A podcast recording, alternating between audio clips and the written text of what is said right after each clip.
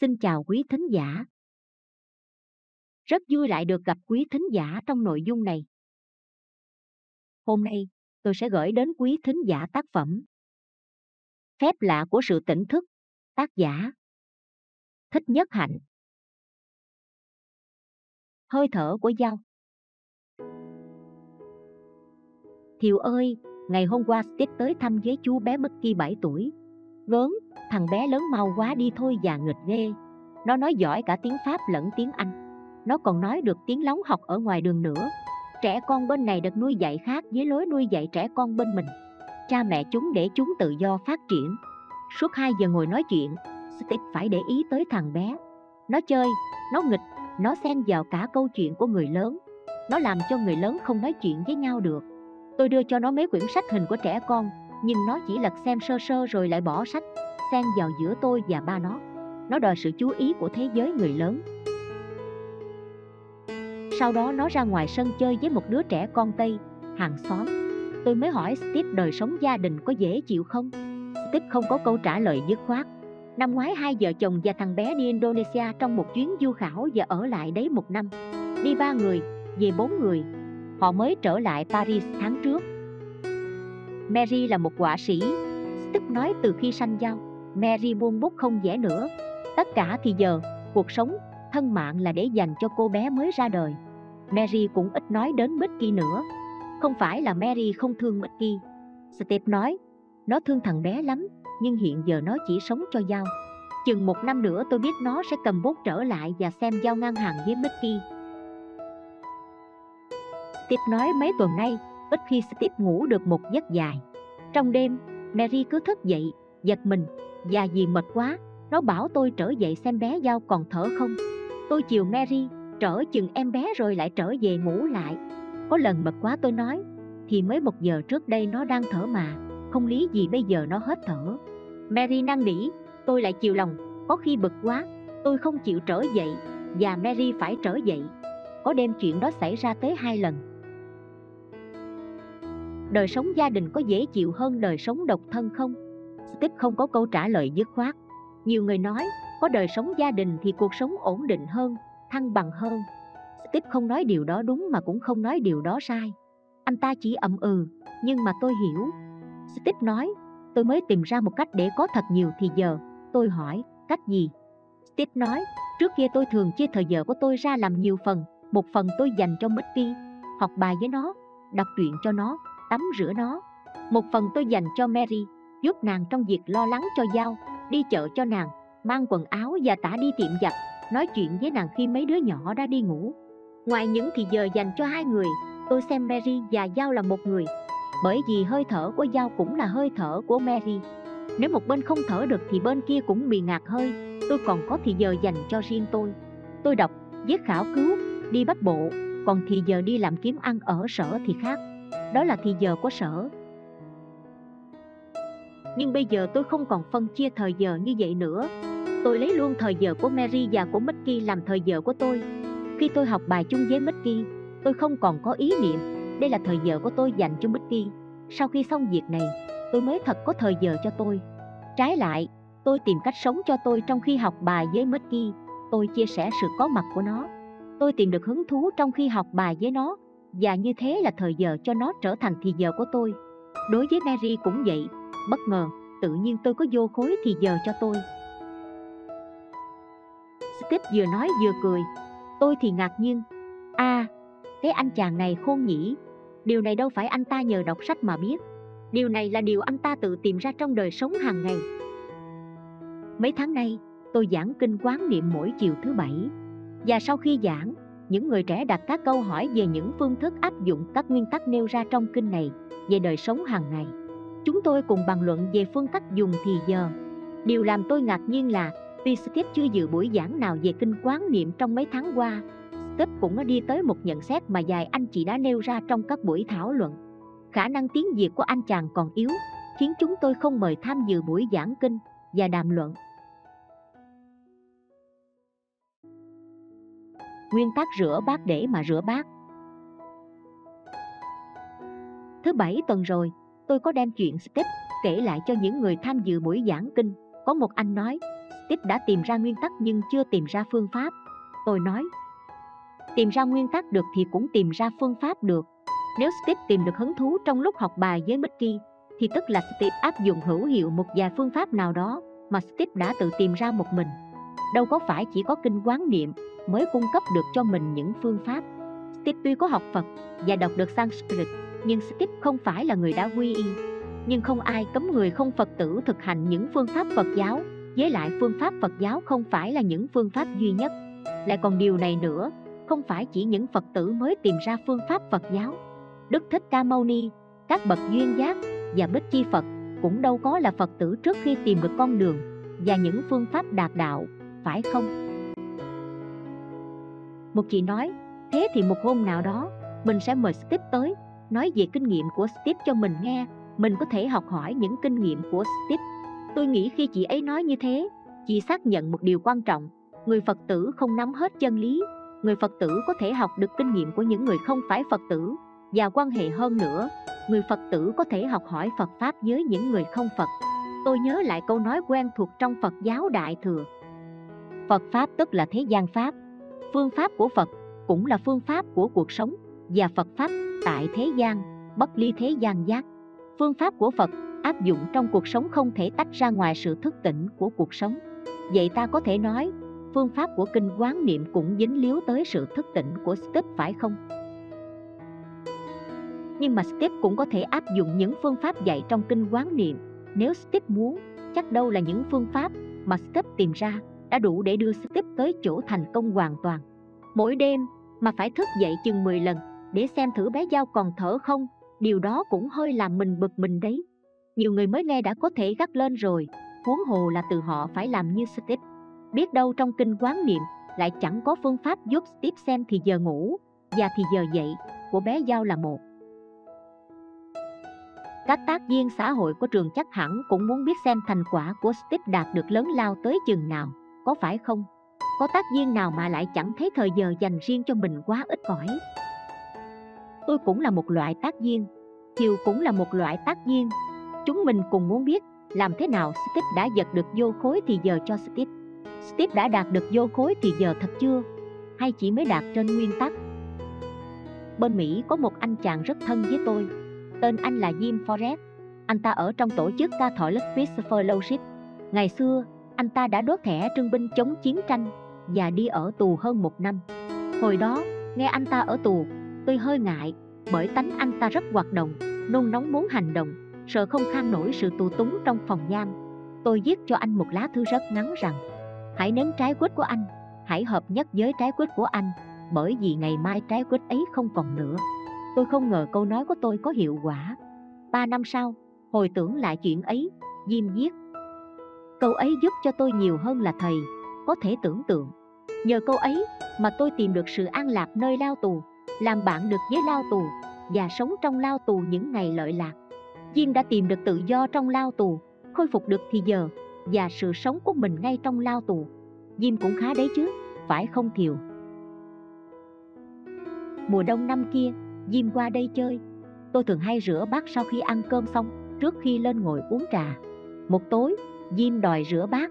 Tôi nói, Rửa thì rửa nhưng phải biết cách rửa. Diêm nói, Bộ thầy nói, Tôi không biết cách rửa chén hay sao? Tôi nói, Có hai cách rửa chén. Cách thứ nhất là rửa để cho rửa xong. Cách thứ hai là rửa không phải để cho rửa xong. Diêm thích quá nói, Tôi sẽ chọn cách thứ hai, rửa chỉ để rửa mà thôi. Từ đấy, diêm hay dành rửa chén. Tôi giao trách nhiệm cho anh ta trong cả tuần sau đó về xứ anh đã tuyên truyền chủ nghĩa rửa chén để mà rửa chén trong nhiều bài báo. Anh ta tuyên truyền nhiều quá ngay cả trong gia đình nữa khiến lao ra cười bảo anh ở dưới bếp chỉ còn chén bát sạch. Nếu anh thích rửa bát để mà rửa bát quá như vậy thì sao anh không xuống đem chén bát sạch ra mà rửa lại một lần nữa đi? Hồi tôi còn làm điệu tại chùa Từ Hiếu, cách đây 30 năm, rửa chén bát không phải là một việc làm dễ chịu lắm đâu nhé. Vào những mùa an cư, hai người trực nhật phải nấu cơm và rửa bát, có khi cho hơn 100 thầy. Xà phòng không có, chỉ có tro trấu và bẹ dừa mà thôi. Ngồi trước một đống chén bát lớn như vậy, rất nản. Nhất là Nhằm mùa đông phải nấu một nồi nước nóng khá lớn mới rửa được Vì nước lạnh, lạnh buốt Bây giờ đứng rửa bát trong bếp Có xà phòng nước, có tích sớt metallic Có nước ấm chảy dưới tay mình Thật là dễ chịu hơn nhiều quá. Ấy vậy mà, ai đã rửa bát Ai cũng muốn rửa thật mau cho xong Để mà lên ngồi chơi.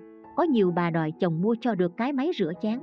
Thiều ạt, à, cái máy giặt tôi còn chịu được Mấy năm ở ngoại quốc tôi chỉ giặt bằng tay Chứ còn cái máy rửa chén Thật tình tôi không chịu nổi. Các bà ở quê mình sẽ chết miệng Mèn đét ơi, làm biến đến vậy là cùng. Theo tinh thần của kinh quán niệm Thì trong khi rửa bát mình chỉ nên rửa bát mà thôi. Có nghĩa là khi rửa bát, Mình có ý thức được rằng Sự kiện chính mình đang rửa bát. Mới nghe qua thì thấy buồn cười. Rửa bát thì có gì hay ho đâu mà tập trung ý lực vào đấy nhiều đến như thế. Nhưng quả thực, tất cả sự hay ho là nằm chỗ đó nghe thiều. Sự kiện tôi đứng đây rửa và rửa những cái bát này là một sự kiện màu nhiệm. Tôi hoàn toàn là tôi, làm chủ được hơi thở tôi, ý thức được sự có mặt, ý thức tâm ý thức, ý và hành động của tôi.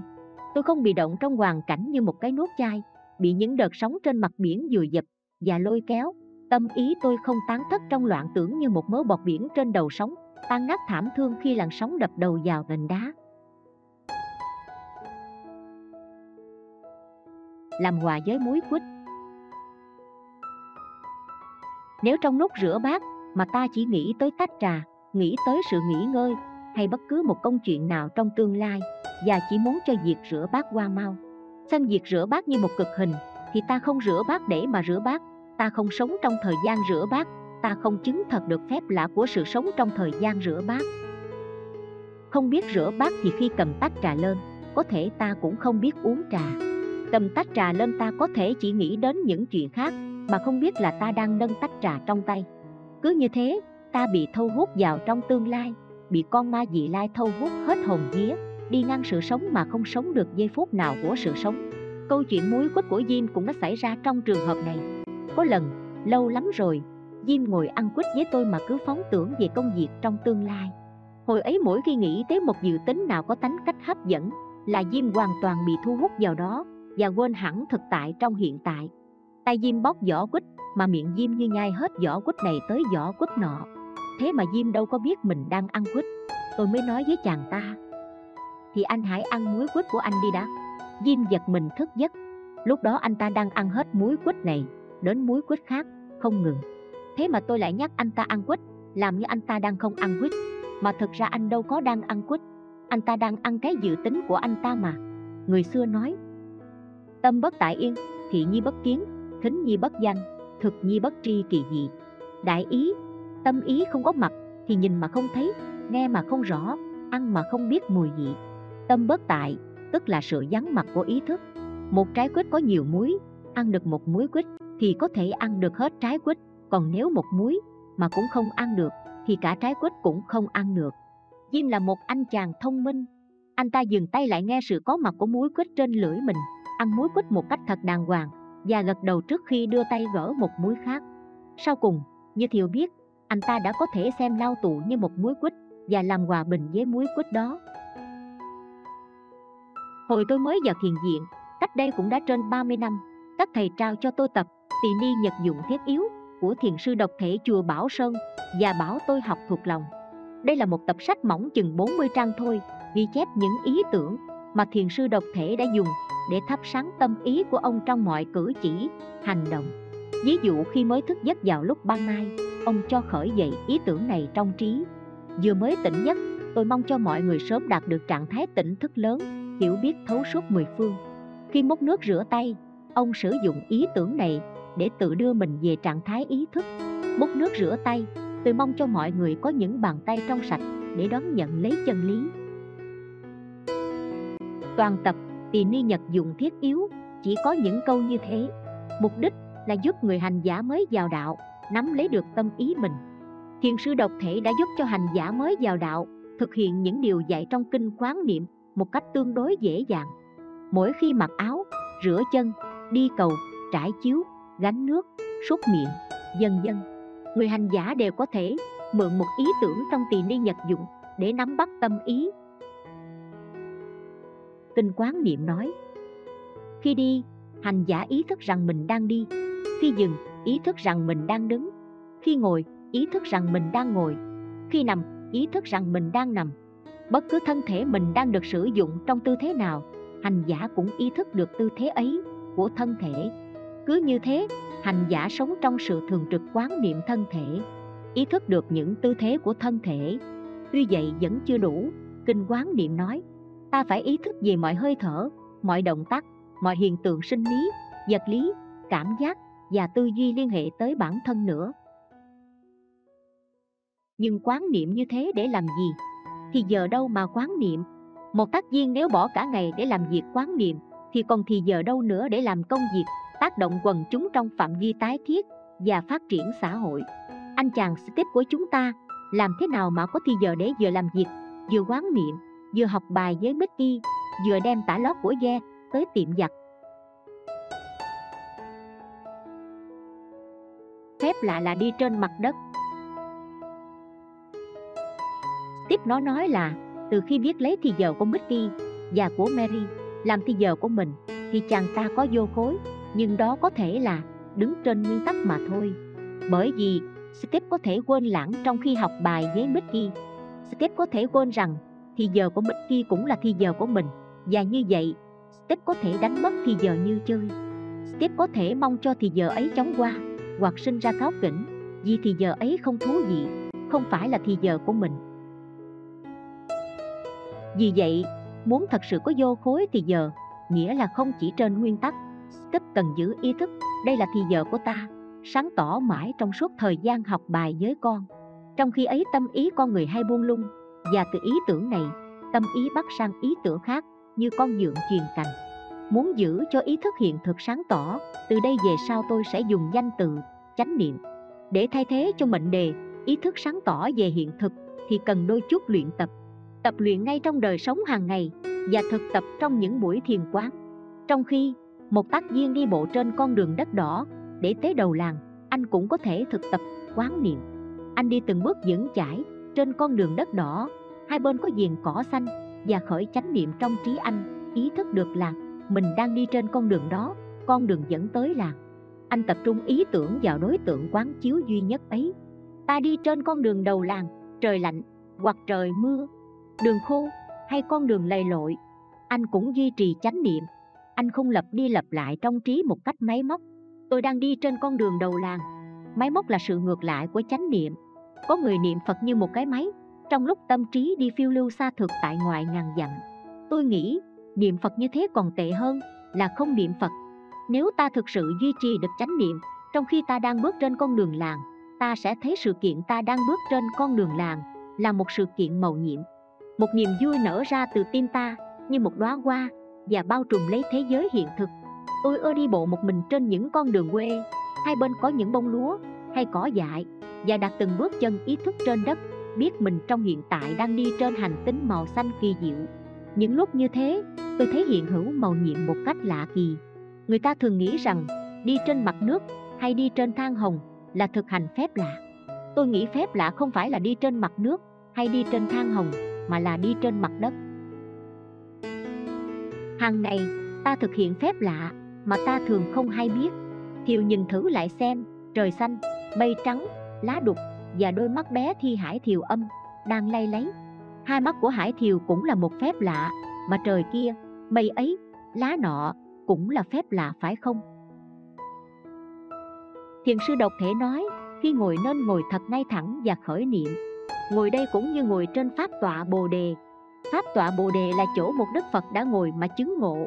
Nếu có hàng hà sa số phật, tức là đã có sa số người đã giác ngộ, và chỗ bãi cỏ tôi ngồi hôm trước, ấy thế nào cũng có một đức phật đã ngồi. Thi sĩ nguyễn công trứ cũng có ý thức sáng tác khi ông ngồi xuống một chỗ ngồi và thấy được rằng, ngày xưa, cổ nhân đã từng ngồi trên chỗ ông đang ngồi và ngàn muôn năm sau cũng sẽ có người tới ngồi chỗ ấy. Ngã kim nhật tại tọa chi địa. Cổ chi ngân tầng tiên ngã tọa chi. Tạm dịch là ngàn muôn năm âu cũng thế ni. Ai hay hát mà ai hay nghe hát. Chỗ ngồi và thời gian trong giờ phút ấy trở thành hợp nhất trong một hiện tại vĩnh cửu nhưng người tác viên không phải có thì giờ để suốt ngày thong thả chơi trên những con đường cỏ xanh và ngồi dưới gốc cây. Người tác viên phải soạn thảo, dự án công tác bàn bạc với dân làng, giải quyết trăm dàn khó khăn, lao động nơi ruộng vườn, đối phó với cường hào, ác bá. Trong thời gian thực hiện công tác đó, anh hoặc chị phải để tâm ý vào công việc đề cao cảnh giác, sẵn sàng phản ứng một cách thông minh và hữu hiệu. Tất cả những điều ấy chính là quán niệm thực tập quán cũng là để có thể, để hết tâm ý vào công việc, đề cao cảnh giác và phản ứng thông minh. Trong lúc bàn cãi, giải quyết và đối phó, sự bình tâm và tự chủ là những yếu tố cần thiết để đi tới kết quả tốt đẹp. Anh chị tác viên nào cũng rõ điều ấy. Nếu ta không tự chủ mà để cho sự nóng giận hoặc đảng trí kéo đi, thì hiệu năng của ta không còn bao năm nữa. Quán niệm là một phép lạ mà ta có thể sử dụng để khôi phục và thâu hồi tự thân. Giả dụ, một nhà ảo thuật nào đó đem thân thể ta chia làm nhiều phần và đặt mỗi phần ở một địa phương khác nhau. Bàn tay đặt ở nam, bắp chân đặt ở bắc, cánh tay đặt đông, dần dần. Rồi dùng phép lạ hô lên một tiếng. Mỗi phần của thân thể lập tức liền lại với nhau để thân thể ta trở nên toàn vẹn trở lại. Quán niệm cũng thế, đó là phép lạ để tụ họp trong chấp nhoáng tâm ý phiêu lưu, tản mát khắp chốn và thực hiện tự tâm toàn dạng trong giây phút hiện tại của sự sống. Nắm lấy hơi thở chánh niệm. Như vậy, quán niệm vừa là một phương tiện, vừa là một cứu cánh, vừa là nhân, vừa là quả. Khi thực tập quán niệm để luyện định tâm thì ta gọi quán niệm là nhân nhưng quán niệm vốn là sự sống tỉnh thức, sự có mặt của quán niệm là sự có mặt của sự sống màu nhiệm. Do đó ta cũng gọi quán niệm là quả. Quán niệm để xua đuổi quên lãng và phân tán. Quán niệm để thực sự sống từng giây, từng phút của cuộc sống. Quán niệm để duy trì chánh niệm và duy trì sự sống. Người tác viên biết sử dụng hơi thở để duy trì chánh niệm, bởi vì hơi thở là dụng cụ rất màu nhiệm để đình chỉ loạn tưởng hơi thở là cây cầu bắc từ bờ sinh lý, sang bờ tâm lý, là môi giới, giữa thân và tâm. Mỗi khi chợt nhớ ra rằng tâm ý mình đang phân tán, rong rủi người tác viên nên dùng hơi thở để nắm giữ nó lại. Anh thở vào nhẹ nhẹ, một hơi thở khá dài, và ý thức rằng mình đang thở vào một hơi dài. Anh lại thở ra một hơi dài, đưa ra ngoài hết không khí trong buồng phổi anh, và ý thức rằng mình đang làm như vậy. Kinh quán niệm dạy về cách nắm lấy hơi thở như sau. Hành giả thở vào với ý thức minh mẫn là mình đang thở vào. Người ấy thở ra với ý thức minh mẫn là mình đang thở ra. Thở vào một hơi dài, người ấy ý thức rằng, ta đang thở vào một hơi dài. Thở ra một hơi dài, người ấy ý thức rằng, ta đang thở ra một hơi dài. Thở vào một hơi ngắn, người ấy ý thức là ta đang thở ra một hơi ngắn. Người ấy tự mình luyện tập như sau tôi có ý thức rõ rệt về trọn cả hơi thở mà tôi đang thở vào. Tôi có ý thức về trọn cả hơi thở mà tôi đang thở ra. Tôi đang thở vào và làm cho sự điều hành trong thân thể tôi trở nên tĩnh lặng. Tôi đang thở ra và làm cho sự điều hành trong thân thể tôi trở nên tĩnh lặng. Trong một tu viện phật giáo, vị nào cũng được khuyến khích sử dụng hơi thở để đình chỉ loạn tưởng, tập trung tâm ý và thực hiện định lực. Định lực là sức mạnh của sự tập trung tâm ý là năng lực có thể phát khởi sự tỉnh thức lớn. Nhưng sự tỉnh thức lớn cũng là một sự tỉnh thức. Khi người tác viên nắm lấy hơi thở mình, anh ấy đã là một người tỉnh thức rồi. Để duy trì chính niệm lâu dài, ta nên tiếp tục nắm lấy hơi thở. Mùa này, ở đây lá vàng rơi đẹp lắm. Đi ở gian rừng khoảng 15 phút trong chánh niệm, giữ lấy hơi thở tôi thấy khỏe khoắn và tỉnh táo lạ. Tôi tiếp xúc được với từng chiếc lá khi thiều đi một mình trên con đường quê, thiều dễ nắm giữ chánh niệm hơn. Nếu thiều có một người bạn cùng đi bên cạnh, không nói năng gì, cùng nắm lấy hơi thở, thì thiều vẫn nắm giữ chánh niệm một cách dễ dàng. Nhưng khi người bạn đi bên cạnh hỏi chuyện thiều, thì sự tình trở nên khó khăn hơn chút ít. Nếu thiều khởi ra trong tâm, ý niệm, cái anh chàng này cứ hỏi chuyện hoài, không để cho mình chánh niệm, thì thiều dễ trở thành bực mình. Nhưng nếu thiều tự nhủ anh chàng hỏi chuyện, thì hỏi chuyện, mình trả lời, thì trả lời, nhưng mình vẫn nắm giữ chánh niệm, biết mình với anh chàng, đang đi trên đường với nhau, biết anh chàng hỏi gì, biết mình trả lời những gì, và dù sao mình vẫn còn có thể nắm lấy hơi thở. Nghĩ như vậy, thiều tiếp tục duy trì chánh niệm, biết rằng trường hợp này hơi khó hơn trường hợp đi bộ một mình, nhưng cứ thực tập để từ từ đạt tới một khả năng tập trung ý lớn hơn. Có câu ca dao nói, thứ nhất là tu tại gia, thứ nhì, tu chợ, thứ ba, tu chùa. Trong hoàn cảnh náo nhiệt, phiền toái mà giữ được chánh niệm, đó mới là làm được chuyện khó, có phải không? Đếm hơi thở và theo dõi hơi thở. Trong kinh điển, phật thường dạy nên sử dụng hơi thở để luyện thành sự định tâm. Có một bài kinh đặc biệt nói về sự sử dụng hơi thở để duy trì hơi thở gọi là kinh an bang thủ ý, anapanasati sutta. Kinh này được thiền sư việt nam gốc trung á tên là khương tăng hội, dịch và chú giải vào khoảng đầu thế kỷ thứ ba tây lịch. Anapana là hơi thở, dịch âm là anapana, tăng hội, viết tắt là an bang còn sati, tiếng bắc phạn gọi là samti có nghĩa là niệm quán niệm hay chánh niệm. Thời ấy tăng hội dịch là thủ ý, gìn giữ tâm ý dạy kinh an bang thủ ý là kinh dạy, gìn giữ tâm ý bằng cách sử dụng hơi thở. Kinh này là kinh thứ 118 trong trung bộ kinh, dạy rõ phương pháp sử dụng hơi thở. Trong những lớp hướng dẫn thiền tập cho người ngoại quốc, bên này, tôi thường đề nghị, những phương pháp mà tôi đã từng thí nghiệm, những phương pháp thật đơn giản. Ví dụ đối với người mới tập, tôi đề nghị phương pháp đo chiều dài của hơi thở. Tôi mời một học viên nằm xuống và thở tự nhiên rồi tôi mới mời người quan sát và chỉ cho họ thấy những điều đơn giản như sau. Một, tuy thở ra và thở vào là việc làm của phổi, tức là của ngực, nhưng không phải vì thế mà bụng không có tham dự. Sự lên xuống của bụng hòa nhịp với sự lên xuống của ngực. Ta nhận thấy khi ta bắt đầu thở vào thì bụng bắt đầu lên cao. Nhưng khi hơi thở vào, đi được 2 phần 3 con đường của nó, thì bụng bắt đầu xuống bớt. 2. Giữa ngực và bụng có một ranh giới gọi là hoành cách mạc. Khi ta thở vào đúng phép, ta đưa không khí vào phần dưới của phổi trước khi ta thở đầy phần trên của phổi. Khi phần dưới của phổi có đầy không khí vào, nó đẩy hoành cách mạc xuống dưới. Do đó bụng ta bắt đầu phình lên cao. Khi ta thở đầy phần trên lá phổi, ngực ta căng đầy Và do đó bụng ta bắt đầu xuống bớt. 3. Vì vậy cho nên người xưa hay nói Hơi thở bắt đầu từ rốn và chính dứt ở chót mũi. Đối với người mới tập tư thế nằm ngửa rất thuận lợi phải để ý là không nên thở dài với mức tối đa. Làm như thế có thể nguy hiểm cho phổi, nhất là trong trường hợp phổi yếu vì chưa bao giờ biết tập thở. Ban đầu người hành giả nên nằm xuống, hai tay xuôi theo hai chân, đầu không gối, trên một mặt phẳng hay hơn là trên nệm. Buông thả tay chân cho thư thái. Thở dài hơi tự nhiên rồi khởi sự chú ý đến hơi thở ra, xem nó kéo dài bao lâu, có thể đếm thầm trong trí. Một, hai, ba. Sau vài lần như thế, ta biết được chiều dài của hơi thở ra. Ví dụ chiều dài ấy là 5 sau đó ta dự tính thêm vào một hay hai nữa để cho hơi thở ra của ta dài tới 6 hay 7 thế là lần này, khi thở ra ta bắt đầu đếm từ 1 đến 5 đến 5 thay vì chuẩn bị hít thở vào, ta cứ tiếp tục thở ra thêm một hay hai, đếm tiếp là 6 đến 7 như vậy có nghĩa là ta đưa thêm không khí tồn dư trong phổi ra ngoài. Xong rồi ta buông tay để hai phổi tự động đưa không khí trong lành vào. Chúng đưa vào được bao nhiêu không khí thì đưa.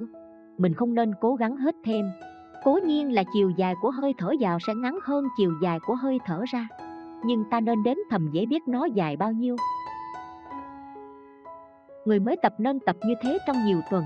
Trong khi thở luôn ý thức được mình đang thở Và ý thức được chiều dài của hơi thở vào và ra, Nếu có chiếc đồng hồ trong phòng có nhịp tích tác chậm thì ta cũng có thể sử dụng nhịp ấy làm nhịp đến. Trong khi đi bộ, đứng ngồi nhất là ở những nơi thoáng khí ta cũng nên tập như thế. Khi đi bộ ta có thể dùng bước chân để đến rất tốt. Chừng một thoáng sau khoảng cách giữa chiều dài của hơi thở vào và chiều dài của hơi thở ra sẽ rút ngắn lại. Bây giờ ta có thể cho hơi thở vào và ra bằng nhau nghĩa là nếu thở ra sâu thì thở vào cũng sâu. Tuy nhiên, nếu thấy hơi mệt thì nên dừng lại. Nếu không mệt, ta cũng nên thực tập có giới hạn, ví dụ từ 10 đến 20 hơi thở. Khi thấy hơi mệt là tiêu chuẩn rất tốt, nó báo hiệu cho ta nên nghỉ hay có thể tiếp tục. Khi đếm ta có thể dùng con số hay dùng mệnh đề ta ưa thích.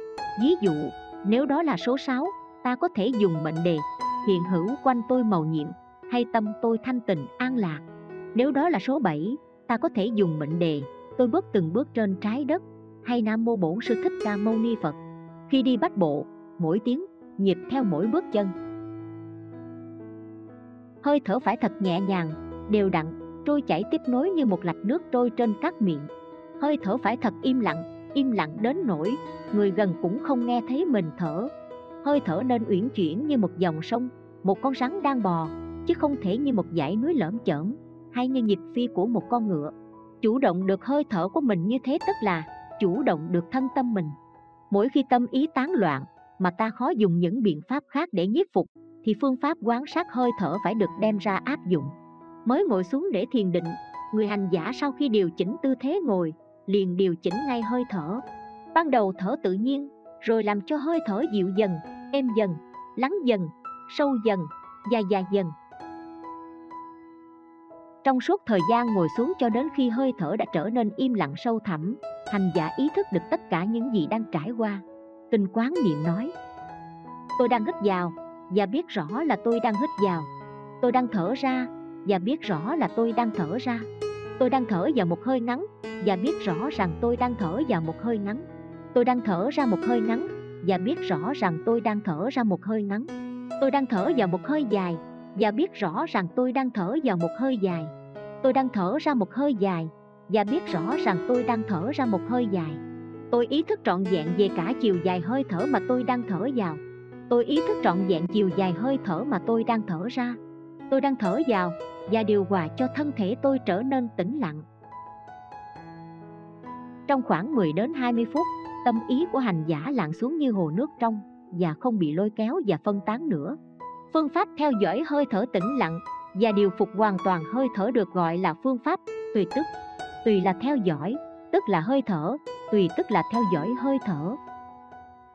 Nếu thấy phương pháp theo dõi hơi thở hơi khó, ta có thể theo dõi bằng phương pháp đếm hơi thở. Thở vào, đếm một, thở ra, đếm một, thở vào, đếm hai, thở ra, đếm hai, thở cho đến hơi thở thứ 10 thì bắt đầu đếm lại từ một. Trong lúc thở như vậy, sự đếm là sợi dây buộc tâm vào hơi thở. Ban đầu đếm là để chú ý, kẻo nếu không chú ý thì đếm lộn.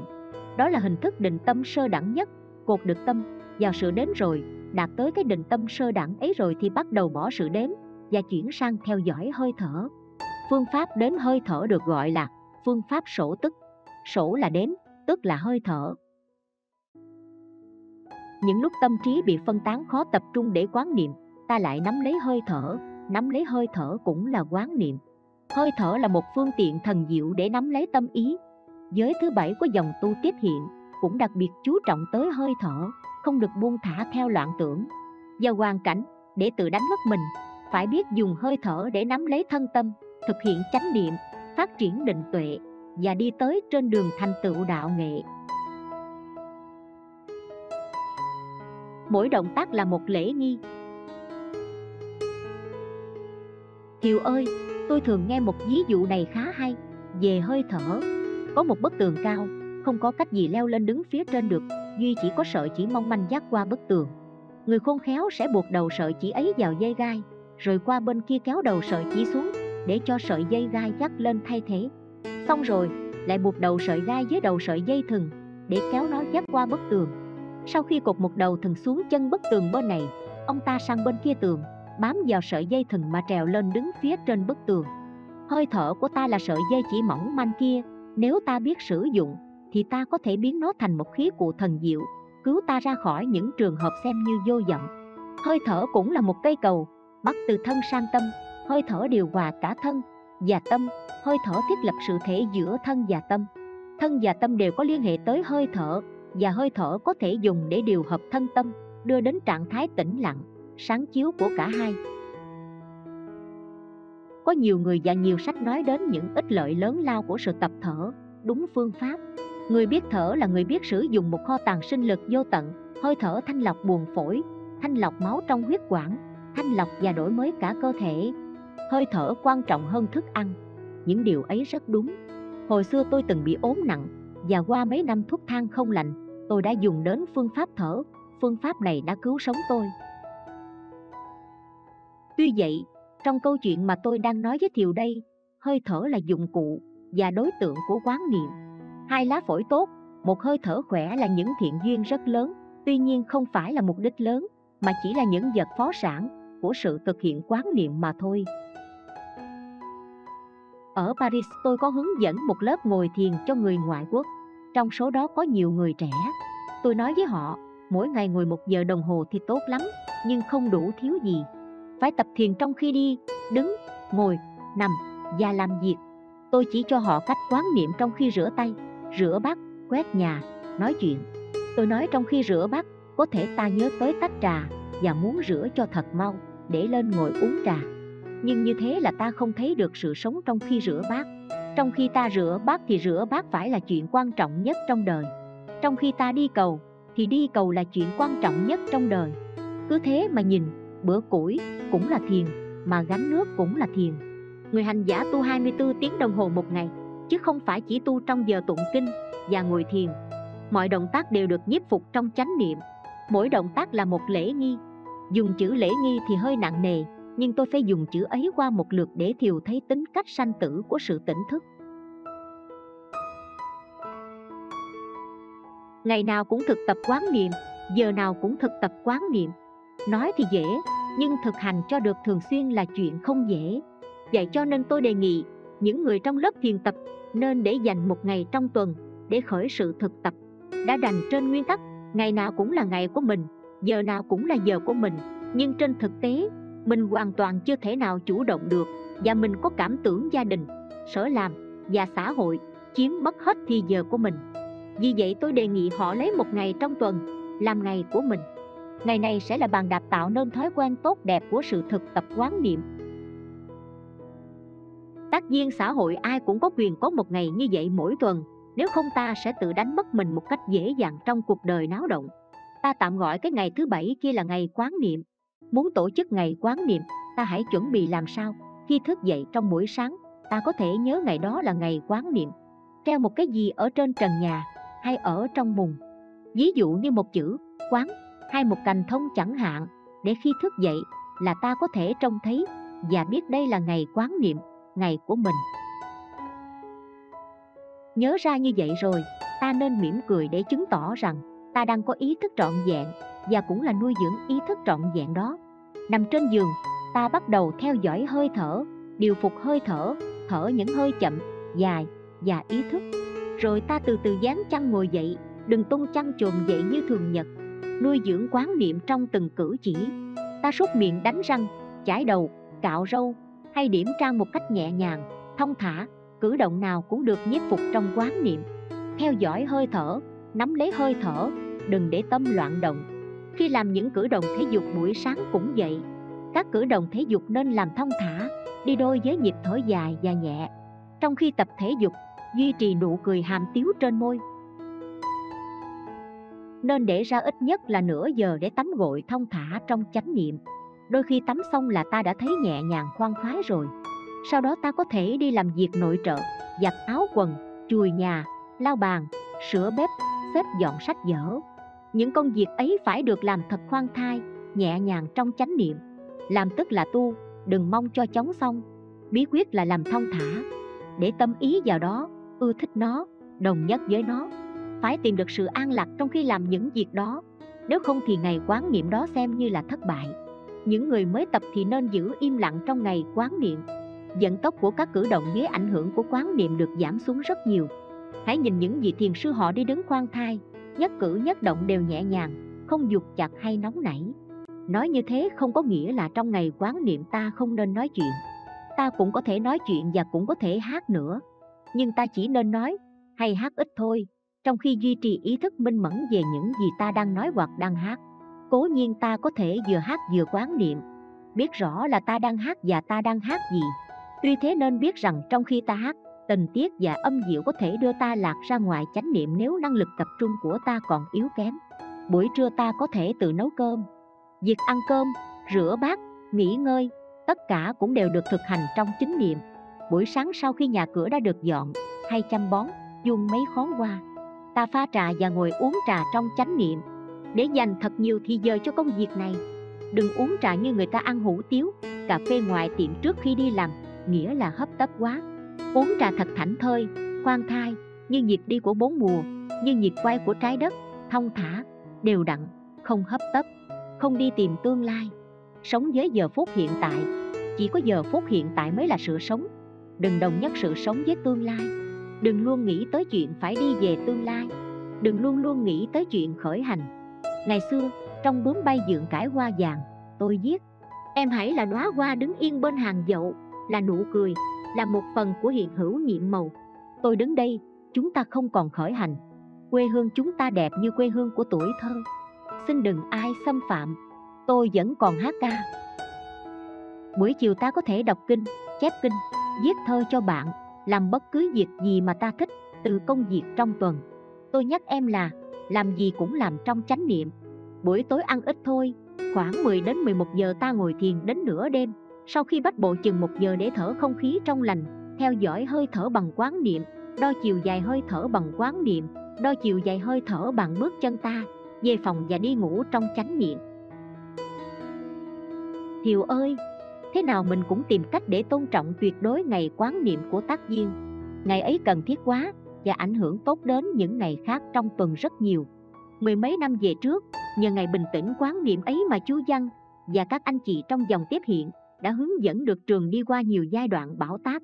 Thực tập ngày quán niệm được trong vòng 3 tháng thì ta đã có sự thay đổi quan trọng trong đời sống của chúng ta rồi. Từ ngày quán niệm sự thực tập sẽ lăn qua những ngày khác trong tuần và ta sẽ có thể tu không phải một ngày trong một tuần, mà bảy ngày trong một tuần.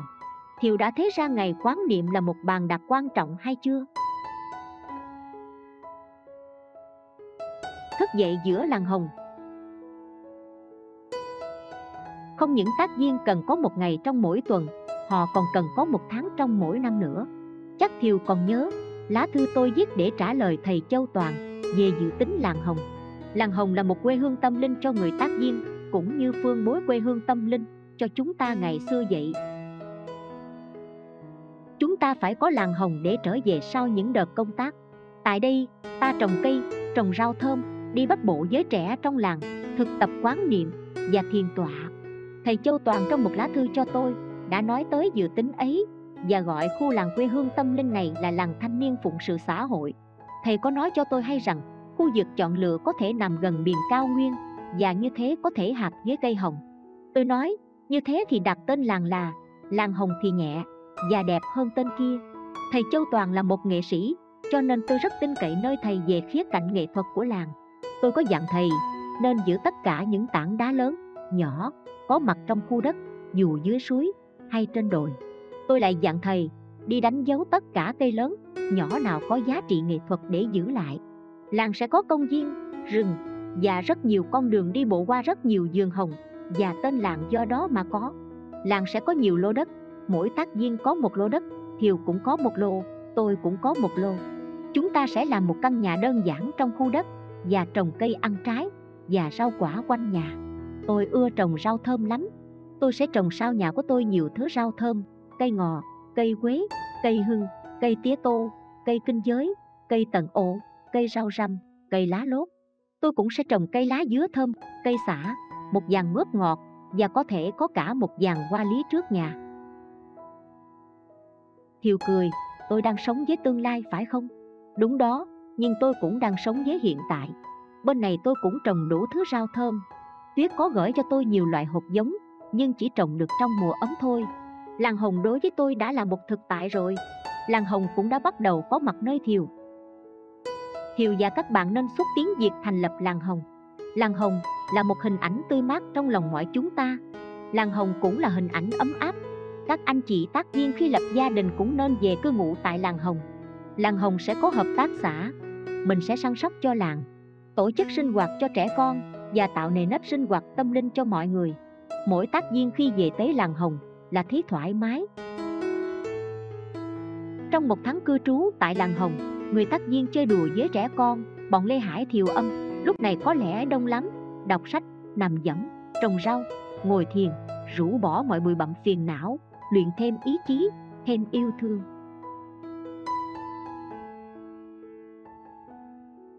Hạt sỏi trong lòng cắt miệng. Tác viên ngồi thiền để làm gì? Trước hết là để thực hiện một sự nghỉ ngơi toàn dạng Thiều nên biết trong giấc ngủ cũng chưa hẳn, là hình thức nghỉ ngơi toàn vẹn. Ngủ với thần kinh căng thẳng, với những bắp thịt trên mặt và trên tay chân co rút, với những giấc mộng nặng nề. Ngủ như thế không phải là nghỉ ngơi. Nằm cũng chưa phải là nghỉ ngơi, nhất là khi còn trăn trở bất an. Nằm dài, xuôi tay chân, đầu, không cây gối là một tư thế rất tốt để tập thở và để buông thả bắp thịt cho thư thái. Nhưng nằm thì dễ ngủ với lại, nằm thì không đi sâu vào thiền quán được, bằng ngồi. Ta có thể tạo nên sự nghỉ ngơi toàn dạng trong tư thế ngồi, và tiếp đó có thể đi sâu hơn trong thiền quán, để đối trị lại những trở ngại tâm lý của ta. Tôi biết cách tác viên có nhiều người biết ngồi kiết già, bàn chân trái đặt lên bắp chân phải, và bàn chân phải đặt lên bắp chân trái. Cũng có người chỉ có thể ngồi bán già, bàn chân trái đặt lên bắp chân phải, hay chân phải đặt trên bắp chân trái. Tại lớp thiền tập ở paris có người không ngồi được các tư thế trên. Tôi khuyên họ nên ngồi theo lối người nhật. Hai gối song song, hai lòng bàn chân úp xuống làm nơi nương tựa cho thân hình, với một chiếc gối kê gọn dưới hai sóng bàn chân. Ta có thể ngồi yên trong tư thế đó hơn một giờ nữa. Tuy nhiên, ai cũng có thể ít nhất là tập ngồi theo tư thế bán già. Ban đầu, có hơi đau, nhưng độ dài tuần lễ thì ít đau hơn. Khi đau thì đổi tư thế đi hay đổi vị trí của các bàn chân cho nhau trong trường hợp kiết già, hay bán kiết già, ta nên kê dưới mông một cái gối, để cho hai đầu gối chút xuống. Như vậy là ta có ba điểm tựa. Thế ngồi như vậy là rất vững chắc, sống lưng ta giữ cho thật thẳng đây là một điều quan trọng.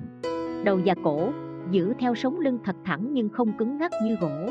Mắt nhìn xuống, khoảng hai thước về phía trước. Miệng giữ nụ cười hàm tiếu. Bây giờ, ta bắt đầu theo dõi hơi thở và cũng bắt đầu buông thả mọi bắp thịt trong người, chỉ giữ xương sống thật thẳng, và theo sát hơi thở, còn bao nhiêu thứ còn lại cùng buông thả hết. Muốn buông thả những bắp thịt chằng chịt trên mặt, những bắp thịt co lại vì lo âu, cáu kỉnh, sợ hãi, hay buồn phiền, ta hãy gọi về trên môi nụ cười hàm tiếu, nụ cười chớm nở, nụ cười tới thì các bắp thịt kia bắt đầu buông thả. Ta duy trì nụ cười ấy càng lâu càng quý, nụ cười mà thiều thế nở hoài trên mặt phật ta đặt lòng bàn tay trái ngửa ra trong lòng bàn tay mặt, buông thả mọi bắp thịt trong bàn tay, trong ngón tay, trong cánh tay, trong bắp chân. Hãy để cho tất cả trôi đi, như những dãy sông rêu trôi theo dòng nước, trong khi tảng đá dưới nước vẫn nằm im bất động, chỉ giữ lấy hơi thở và nụ cười hàm tiếu trên môi. Những ai mới bắt đầu tập ngồi thiền thì nên ngồi từ 20 phút đến nửa giờ. Trong thời gian đó, nên thực tập sự nghỉ ngơi toàn vẹn. Kỹ thuật của sự nghỉ ngơi này được tóm tắt trong hai tiếng, nắm giữ và buông thả. Nắm giữ hơi thở và buông thả tất cả những gì còn lại. Buông thả tất cả các thớ thịt trong châu thân, trong khoảng 15 phút hành giả có thể đạt đến sự tĩnh lặng và an lạc. Duy trì trạng thái tĩnh lặng và an lạc ấy. Có người xem thiền tọa như một cực hình, muốn cho thì giờ qua mau để nằm nghỉ. Trong trường hợp này, ta thấy đương sự chưa biết ngồi thiền biết ngồi thiền thì tự khắc tìm thấy sự khỏe khoắn và an lạc ngay trong tư thế ngồi. Tôi thường đề nghị những người này hình dung hình ảnh hạt sỏi rơi trong dòng sông để thực hiện sự an nghỉ trong thiền tọa. Thế nào là hạt sỏi rơi trong dòng sông? Hành giả ngồi xuống trong tư thế tiện nghi nhất bán già hay kiết già, lưng thẳng, miệng giữ nụ cười hàm tiếu. Hành giả thở chậm và sâu theo dõi hơi thở, đồng nhất mình với hơi thở thế rồi hành giả tự để mình buông thả hoàn toàn, như một hạt sỏi trắng được thả xuống dòng sông trong giấc. Hạt sỏi thả xuống dòng sông không hề tự ý cử động, nó tự buông thả và rơi xuống từ từ trong dòng sông, bằng con đường ngắn nhất và cuối cùng tìm tới đáy sông. Xuống tới đáy sông rồi là nó được chỗ an nghỉ, không còn rơi nữa. Hành giả tự thấy mình như một hạt sỏi, tự để rơi mình trong một dòng sông, buông thả hoàn toàn. Trọng tâm của hành giả là hơi thở thời gian buông thả để rơi, để tìm tới nơi an nghỉ trên cát mịn, dưới đáy sông, không cần thiết là dài bao lâu. Khi mà hành giả thấy mình ngồi an lạc, khỏe khoắn như một hạt sỏi trên cát mịn dưới đáy sông, là khi ấy bắt đầu có sự nghỉ ngơi trọn vẹn. Hành giả không bị quá khứ níu kéo, không bị gì lai thâu hút.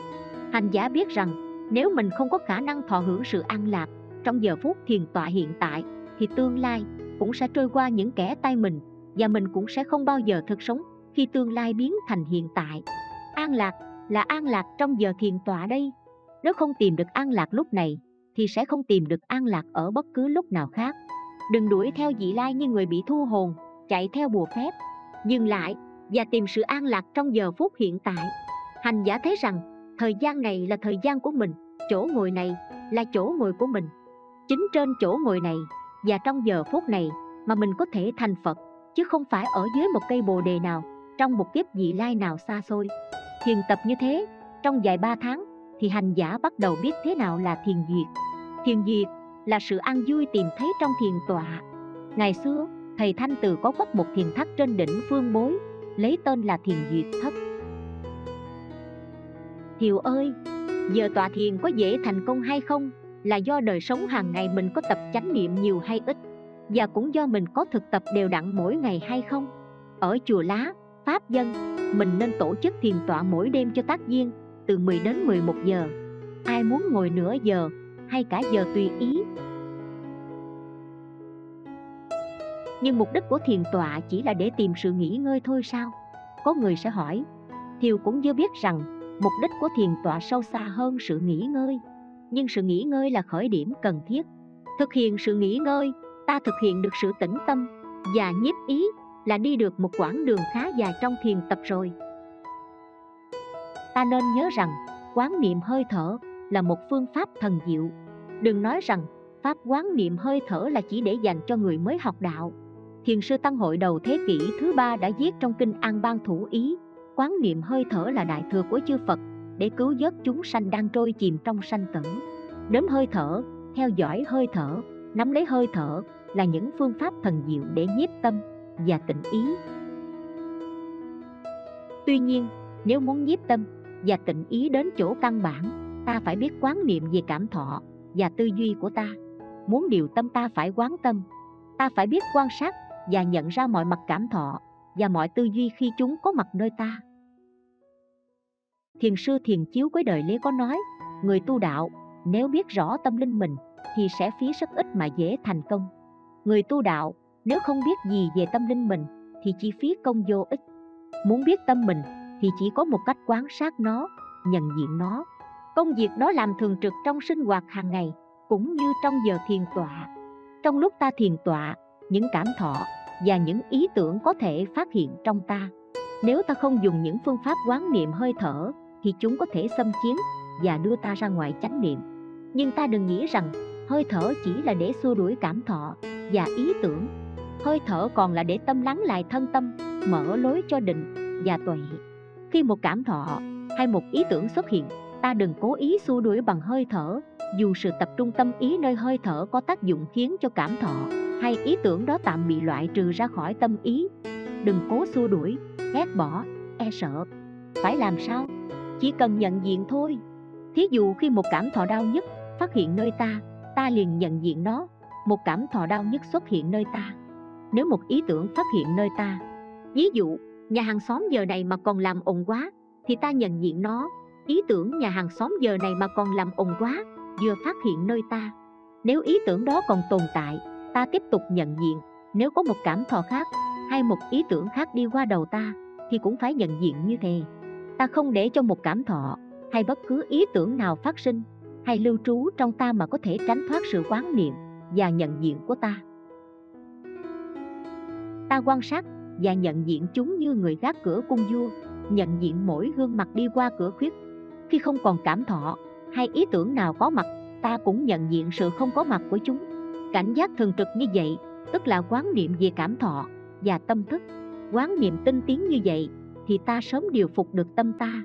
Ta có thể phối hợp phương pháp quán niệm này với phương pháp quán niệm hơi thở để nhiếp phục tâm ý.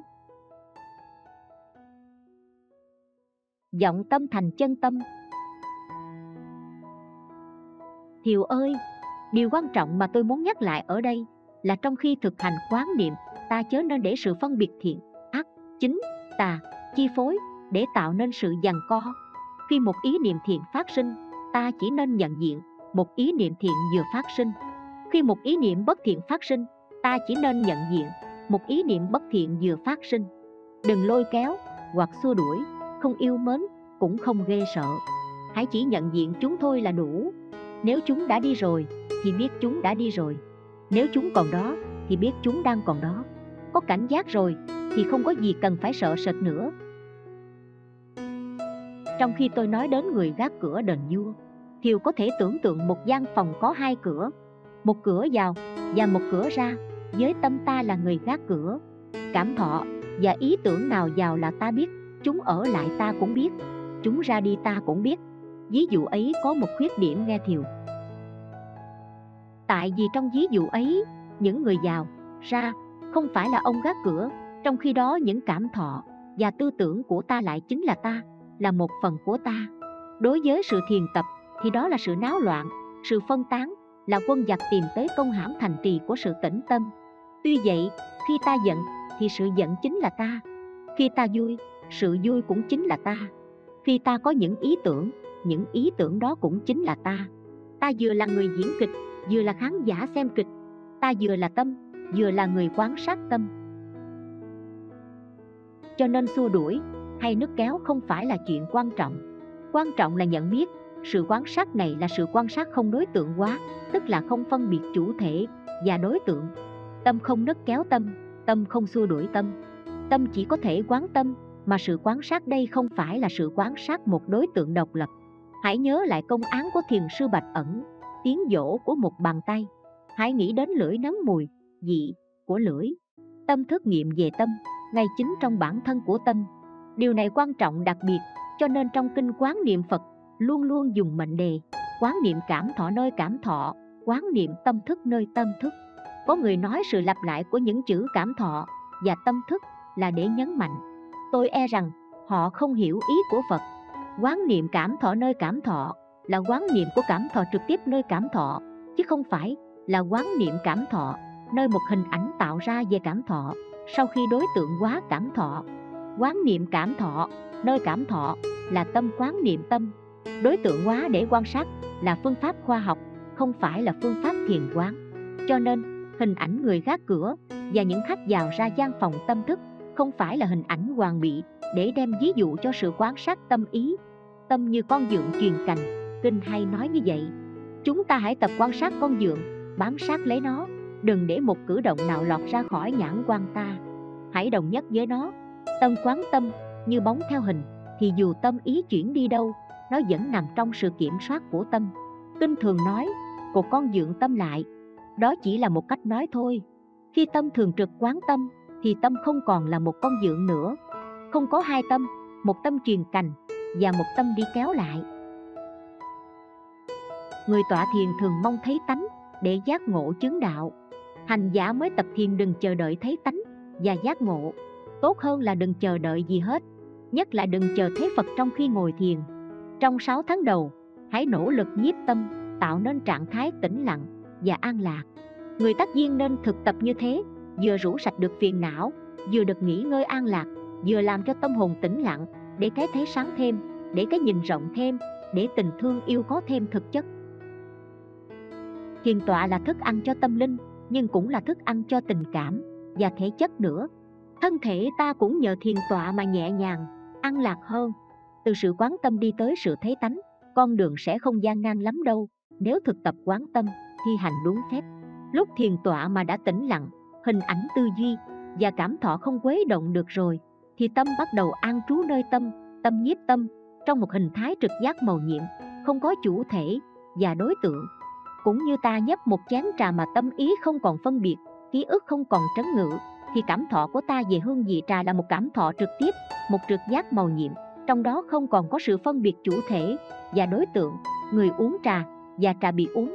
Tâm vọng động cũng là tâm, như sóng nhấp nhô cũng là nước lúc tâm tĩnh lặng rồi thì vọng tâm cũng là chân tâm.